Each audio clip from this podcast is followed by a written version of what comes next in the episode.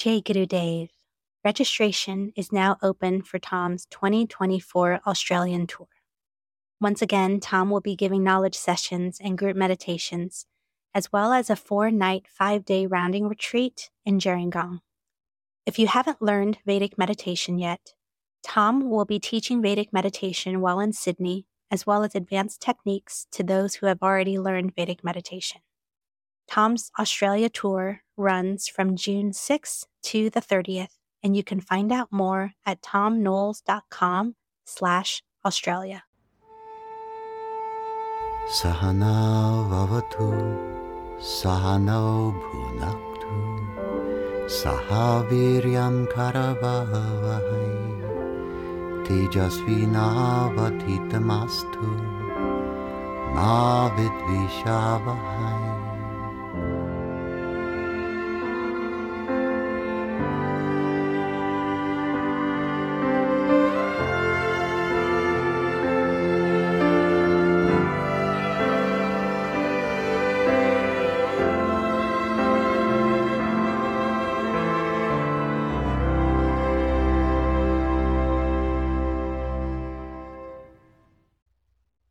Does having body-based goals tie you to another life in nappies? In other words, does it limit your ability to raise consciousness and keep you tied to the cycle of reincarnation? I can tell that this question comes from either a Brit or an Australian because Americans won't know what nappies are. Nappy is short for napkin, which is what the Commonwealth English speakers refer to, what Americans refer to as diapers. A life in diapers, back to the diapers again. Reincarnation is what is meant by this. And certainly the idea that I am a body is an idea that is antithetical to enlightenment. You have a body, certainly you do have a body, but who is the you? Who is the experiencer? Who is the knower of this body that one has? There are many great examples of great enlightened people who had bodies that were not wonderful or elegant to look at. Chief amongst all of these, in my opinion, is the famous Ashtavakra, A S H T A, Vakra, V A K R A, Ashtavakra. Ashta, in Sanskrit, it means eight. Vakra means angles, like a right angle, or a triangle, but an angle. When applied to the human body, it means deformity. Ashtavakra. There are eight, what are intended to be straight bones in the body. The two upper arm bones, there's two. The two forearm bones, there's two. The two femurs, the thigh bones, there's two there. And the two shin bones, there's two. So altogether eight. Upper arms, forearms, thighs, and then lower legs. And this particular person who was named Ashtavakra, those eight bones were bent at different right angles at birth. He had a form of congenital rickets that deformed his body dramatically. And yet, and partly because of this deformity, dedicated his consciousness and his life to the gaining of enlightenment. We can have other examples. The great Helen Keller, one of the greatest and most poetic writers of the last century, of the previous century, who lived an entire life without access to the sense of sight or to the sense of sound. She was totally deaf and absolutely congenitally blind. Unimaginable for most of us. What she had available to her was the sense of taste, the sense of smell, and the sense of touch, and a very bright intellect. And Helen Keller gained a very heightened consciousness state in that lifetime and was a great inspiration to all. Body-based is never going to be quite the same. You know, we can remember in history people who are noted for having great bodies. Oh, there was Hercules, had a great body. But Hercules was known for other things as well. He also was considered to have a mighty intellect and an astonishing spirit, a consciousness state. Heracles, the Greek way of saying his name. Hercules, the Roman way of saying his name. A magnificent creature, but not just a body. When we look back in history at those whose desperate attempt at immortality in lifetime was to build a great body, how many decades can such a great body last? Body-based, I have a shape of my body, the cut of my muscles, the this, the that, and so on. You're not going to have that when you're eighty. You probably won't have it when you're sixty-five or seventy. Even if you have some remnants of it, it's still going to be a little bit of a sad portrait compared with what you looked like in your twenties, thirties, and forties.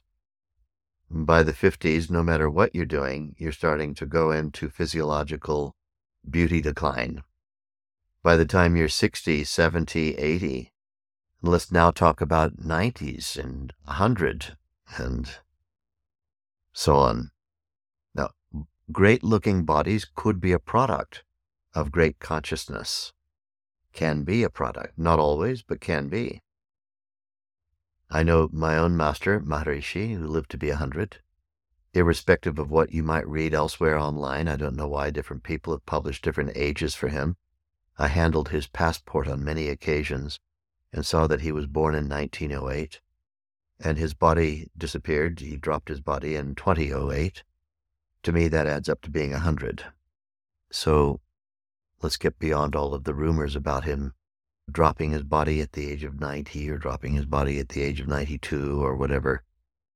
I consider myself to be a, an authority on Maharishi Mahesh Yogi, having lived in his presence and under his tutelage for almost twenty-six years, and having handled his personal affairs on many occasions. This was someone who lived to be a hundred, a magnificent creature, even in his nineties, magnificent creature, and beautiful to look at. His best friend, who dropped his own body in nineteen seventy-four at the age of one hundred thirty, Tat Wale Baba. I've spoken about Tat Wale Baba many times. Tat is T A T, Wale, second name, W A L E, Baba, B A B A, Tat Wale Baba. You can look up Tat Wale Baba on the World Wide Web using search engines, and you'll see a beautiful creature with long dreadlocks that hung down his nearly seven-foot frame. He was about six foot ten, almost seven feet in height. And his dreadlocks, you know how dreadlocks grow, out from the scalp, make a right-hand turn, and then make a left-hand turn, and then a right-hand turn, and then a left-hand turn. A hair that doesn't grow straight, but has to grow in the matted locks of someone who has grown their hair for a hundred years. Rights and lefts and rights and lefts, this is what makes up a matted lock. In Sanskrit, we refer to such matted locks as jata, J A T A, jata. And jata is what we say in the West, dreadlocks, and these long ropes of hair coming out of his scalp that came down his body, his nearly seven feet of frame, and then were so long they dragged on the ground three and four feet behind him. Regularly, when he went to sit down, he had to sit and pull all of his hair up into his lap and disentangle sticks and twigs and other things, leaves and whatnot, that had got mixed up in his hair. He washed his hair every day in the Ganges River. He lived in a cave just up above Rishikesh, and his food substances, his food intake, was just whatever roots or leaves or bark or other edible things could be found. Yogis have that particular knowledge of what is edible from the forest, and he ate forest food for decades and decades and decades, and at the age of one hundred thirty looked like someone who was forty. People who can remember, you have to be my age or older to know who this is, but Johnny Weissmuller, who was a Olympic gold medalist swimmer, was a movie actor who played the role of Tarzan in some early movies in the nineteen twenties and thirties. He had those long swimmer's muscles, and Tat Wale Baba looked like that. But did we ever see Tat Wale Baba exercise? Never. Did we ever see Tat Wale Baba showing up at the gym or checking himself out in a mirror? Never. Tat Wale Baba was a living embodiment of complete enlightenment. It was his consciousness state that conceived that body. It was Tat Wale Baba's consciousness state that constructed that body. It was Tat Wale Baba's consciousness state that governed that body. It was Tat Wale Baba's consciousness state that printed out that magnificent body, that even at one hundred thirty years of age, there were people in Rishikesh whose great-grandfathers could remember Tat Wale Baba being their guru, and stories passed down generations that he always looked the same from about the age of thirty to the age of one hundred thirty, always looked the same. If in your question about body goals, you have something akin to that as a body goal, let me tell you how it happens. It doesn't happen by paying attention to your body. It happens by you paying attention primarily to your consciousness state. And Tat Wale Baba was possessed of a quality in consciousness known as Kaya Kalpa. Kaya, K A Y A, Kaya. It means the body, the gross physical body. Kalpa means time. Kaya Kalpa is a siddhi.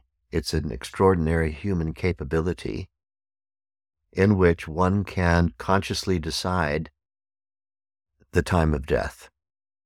One can decide to exit the body without external factors being the thing that controls at what time one exits the body. And Tat Wale Baba had the capability of doing that. He was possessed of Kaya Kalpa. If you also wish to be possessed of Kaya Kalpa, there's a few things you need to know. First of all, regular practice of Vedic meditation twice a day, absolutely non-negotiably. Making it non-negotiable puts you in a category of someone who can go along with what the laws of nature are doing every minute. Laws of nature are naturally changing as to which laws of nature are governing things. Here we are in Flagstaff, Arizona, and it's springtime. The spring equinox happened two days ago. And yet while we've been sitting here making these recordings, we've been witnessing bright, bright sunshine and birds everywhere. Then a snowstorm came during the recordings, and there were big snowflakes falling, and then back to bright sunshine now. All the snow has dried up and disappeared from the earth. What is it that's going on? Every few minutes, there's change, transition. Are you able to go along with the change? To what extent does the change surprise you or dismay you?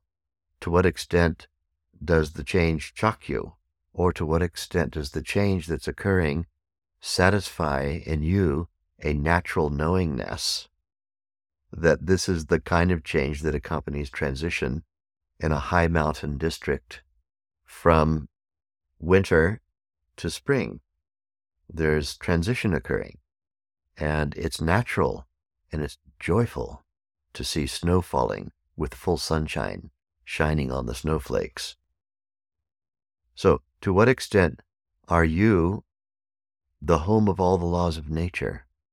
Then to that extent, your consciousness will conceive and construct, govern, and become a beautiful body. That's the expression of that. Consciousness is everything.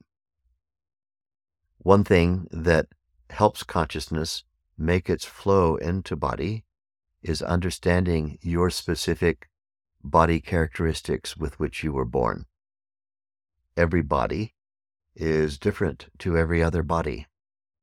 There are three balancing agents that make up the behavior of a human body, and different people have different combinations and permutations of these three in a variety of ways.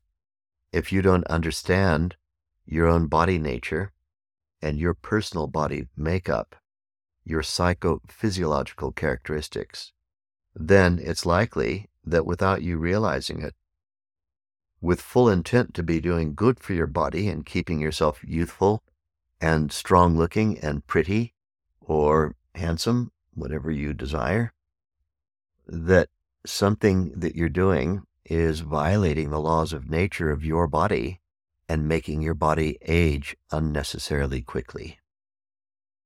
One of the gifts of the Vedic worldview is the gift of Ayurveda, A Y U R, Veda, V E D A. Ayurveda is knowledge of relevant longevity of the body. Knowing how to maximize the longevity that is destined in your particular physiology. Without the study and the knowledge of Ayurveda, our Vedic knowledge is incomplete.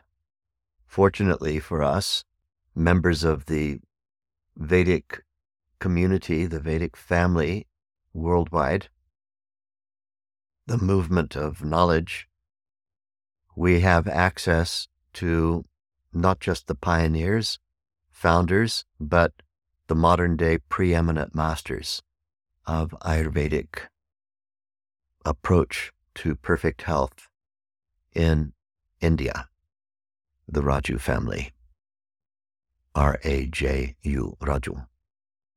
And this family are very close friends of ours, and my team can make arrangements for you to reap the benefits of the Ayurvedic approach to perfect health. You simply need to reach out and make inquiries on my website, and you'll be informed about how to start a process of making use of Ayurveda to make a very frictionless flow of consciousness conceiving, constructing, governing, and becoming the ideal body that you need in order to be radiant, a radiant body of knowledge to all the world. But focused on my body is what I am, and therefore I need to make my body the perfect expression. You won't be able to do that without gaining enlightenment. You'll find the process very frustrating. It's important to enlightenment first as our primary goal. Body naturally follows. Jai Gurudev.